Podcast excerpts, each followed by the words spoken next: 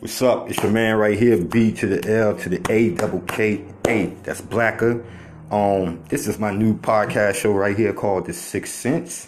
And basically we're gonna be dabbing into sports, entertainment, as well as current events. So let's start off with the first topic. Did anybody see that brawl last night between the basketball college basketball teams Kansas and Kansas State? It happened directly after the game. Uh, Kansas State was being blown out, and it was about 11 seconds left in the, in the game.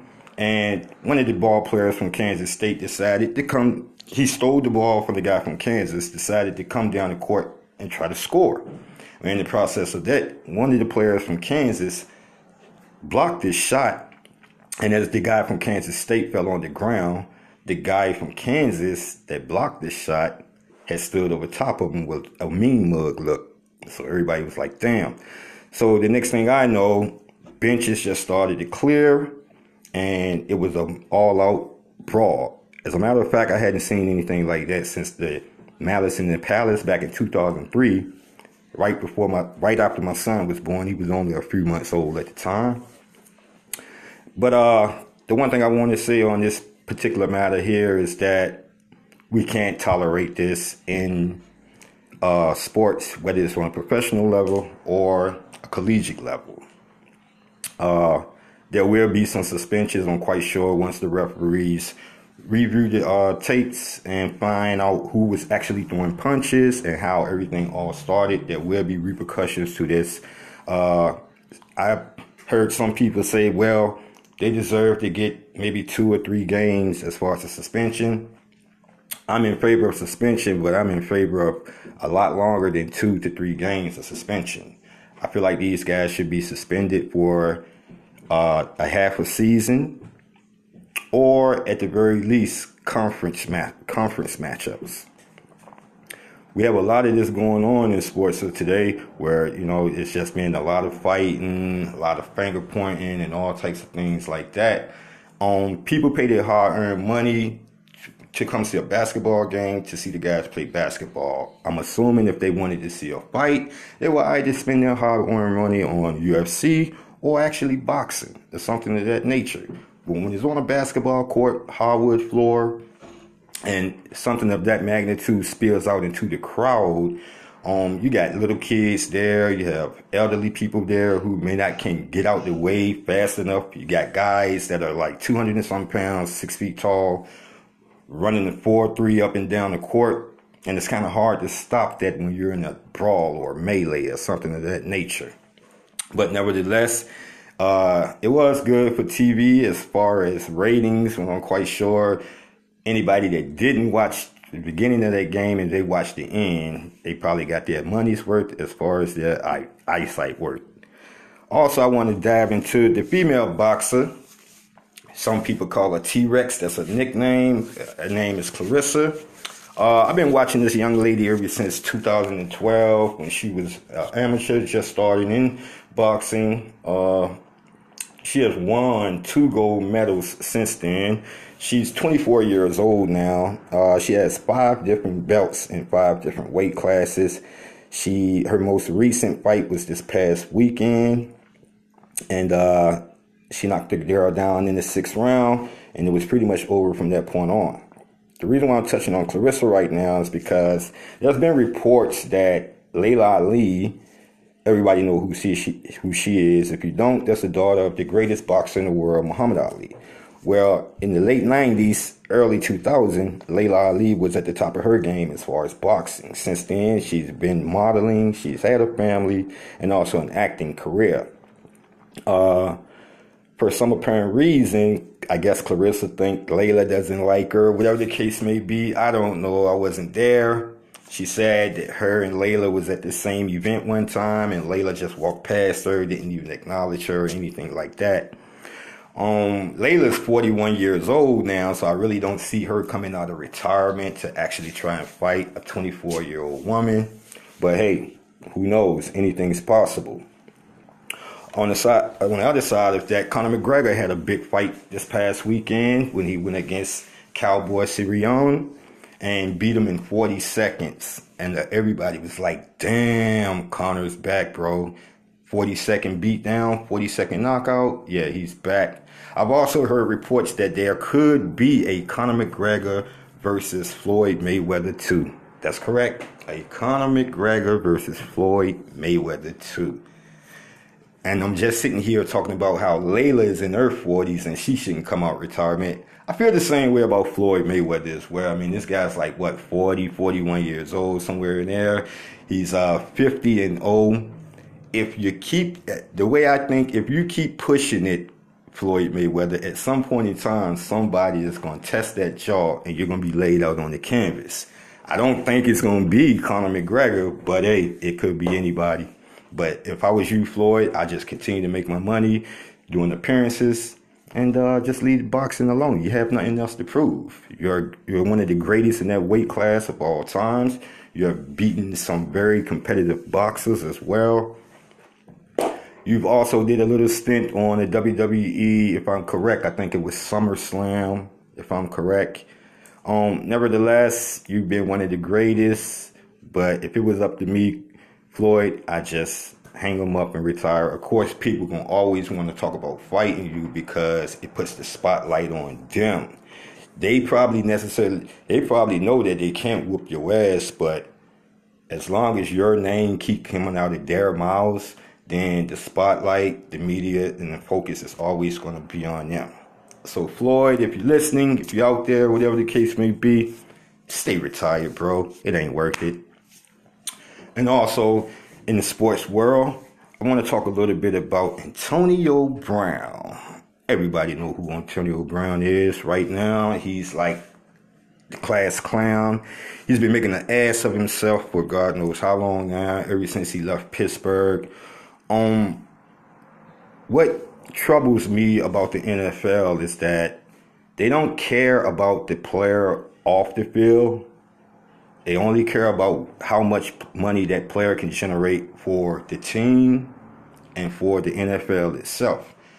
Antonio Brown needs help. I'm not sure if he's on drugs or he's just going through something that, you know, just personal. He refused to talk about it, whatever the case may be. But uh, it basically started back in his days in Pittsburgh. You know, when the Steelers drafted Juju Smith in the second round, um, Antonio Brown wasn't too happy about that, and things really started to escalate a couple years ago when the Pittsburgh Steelers had named Juju, uh, Juju Smith Schuster as the MVP of the team. Well, that definitely didn't sit well with AB. Um, he talked about how he was better than Juju Smith and amongst other things. Now, remind let me remind you that football is a team sport. You have 53 guys in the locker room. Of course, all 53 guys are not going to have the same personality, but you you guys are all there for one common goal, and that's to win. And in the process of winning, make a little money or a lot of money and win a Super Bowl. Well, Antonio Brown got the money and he got the victories. He have yet to play in a Super Bowl, but uh, he had enough sh- antics and charades in Pittsburgh to where Mike Tomlin, the head coach, just said, "Fuck it, we done with it. He's got to go." Even when it was seen like it was Antonio Brown who was pulling the strings, saying that he wanted out of Pittsburgh, I truly believe that the Pittsburgh organization had already made up their mind because they had seen enough if you remember, uh, it was after a playoff victory, and the coach was in the locker room giving a speech, and Antonio Brown decided to go live on Facebook while his head coach was talking about prepping for the next team. That didn't sit well with a lot of people in the organization, uh, especially Mike Tomlin, the head coach. And I understand that we live in a social media world now where it's as far as two people sitting across a table talking to each other, that no longer exists. They can sit across the table from each other and text each other. So as far as the actual conversation just no longer exists. And uh, this social media platform that a lot of these athletes have, they are making money off it. A lot of people are subscribing to certain pages and certain things that they're doing on social media. So I completely understand that the organization or the head coach or whomever you know, decided, hey, we can't have this, Antonio. And the, the, sad part about it is that at that point in time, Pittsburgh didn't do anything as far as disciplinary reason or uh, actions. I'm sorry. So they allowed him to play the following week, you know, and they were uh, exited uh, by the New England Patriots that following week, and Antonio Brown, a good game, whatever the case may be. And then to fast forward a little bit, if you know, get into the uh, season uh, last year after he left the uh, the Pittsburgh Steelers, Steelers, he was then picked up by the Oakland Raiders, and shit just went left. You know, like no sooner is the ink dried on the contract. I mean, this guy goes to France and comes back with frostbite all over his feet, and he can't practice. And then he started bitching and screaming about helmets and how he uh, should have the right to have whatever helmet he want and whatever the case may be. And little did anybody know at that time is that the NFL, anytime they do a helmet change, if I'm correct, I think it's every 10 years. So every 10 years they do a helmet change, but they don't just make a helmet and say, hey guys, y'all put this on your head and you go out there. They make dozens of helmets for the players, and the players can pick from about 10 plus helmets, if I'm correct. So you mean to tell me that this guy couldn't find one helmet out of 10 plus that could feel comfortable on his head while he go out there to play? Nevertheless, the chaos, the chaos just continued in Oakland, and then Oakland got fed up and said, you know what, fuck it, he's got to go. Then he goes to New England. New England picks him up, and they pick him up right before the season starts. And no sooner as he puts on a New England uniform and he goes out there the first game and perform, shortly after that game, we have rape allegations that pops up about one of the tra- one of the female trainers that he had said that he had made sexual advances and sexual misconduct at her. And he was being sued for that. And then it comes out and then the patriots get rid of him. Well if you thought that was going to be the end of Antonio Brown for the 2019-2020 season, and you were wrong. This guy goes on social media and start telling everybody's business. He's talking about Robert Kraft, which is the owner of the New England Patriots, about the whole scandal that he was in as far as the massage parlors. And then he starts to go on and ranting and raving about all different types of things about the Patriots organization. And Tom Brady allowed this guy to live up under his roof with his wife and kids during the uh, preseason because he was trying to get close to Antonio Brown to let him know, hey, I got your back, bro. We're going to be this duo and we're going to take this team to the Super Bowl. That shit didn't last one week before the Patriots got rid of him. So now he has no team to fuck up. So he's just sitting at home with a bunch of money and a bunch of thoughts going through his head. Now it goes from ranting and raving about certain football players to now to his baby mother. Now, for those who didn't see the video that TMZ had posted a couple of weeks ago, Antonio Brown's baby, one of his baby mothers came to the house allegedly and uh, according to Antonio Brown, she was trying to steal from him. So Antonio Brown calls the police. The police come, do their job, and this guy turns on the police, start calling them crackers and motherfuckers this and motherfuckers that. His son, which is seems to me could have been no more than maybe about two or three years old, he's hearing all of this. And the part that had me shook the most was his son said, I love you, daddy. And in return, Antonio Brown said, I love you too, son, and went right back to bashing the kid's mother in front of the cops, in front of his own son, and everything. So finally, the police leave with her in the back of the uh, car. So, it, just in case anybody thought that was the end of Antonio Brown, oh no. There's been a new report that has surfaced up to where there should uh, was some type of battery or something at his home uh, earlier this week or perhaps late last week when there was a moving truck that had pulled up in front of his home. And uh, the police had to be called out there. And from my understanding, they were there for like a long time. Now, Antonio Brown is being investigated, so there hasn't been any type of charges or anything like that against him. But the brother needs help. And, you know, when things start to go beyond the football field or beyond the basketball court or in certain cases beyond the golf course, you know, then that's when you have to start looking at a person's psyche, their mind frame, you know, and these guys need some type of counseling. I think they have the money to pay for it. They make all the money in the world playing games that we grew up as kids playing for free. So it shouldn't be any problem to me with him getting some type of help. But enough of Antonio Brown.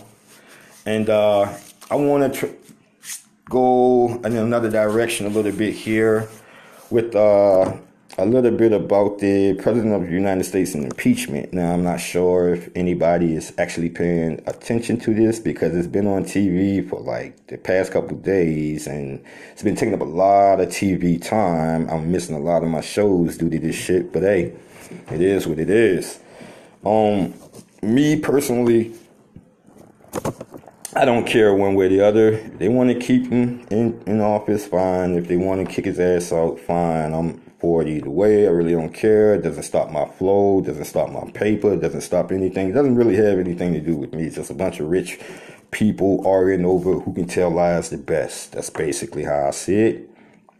Um, uh, allegedly, he has held withheld money from Ukraine, if I'm correct, because he wanted them to open up an investigation on his uh, political rival, which is Joe Biden, um, Joe Biden's son sat on the board of a company in Ukraine that is basically was ran by his father, if I'm correct.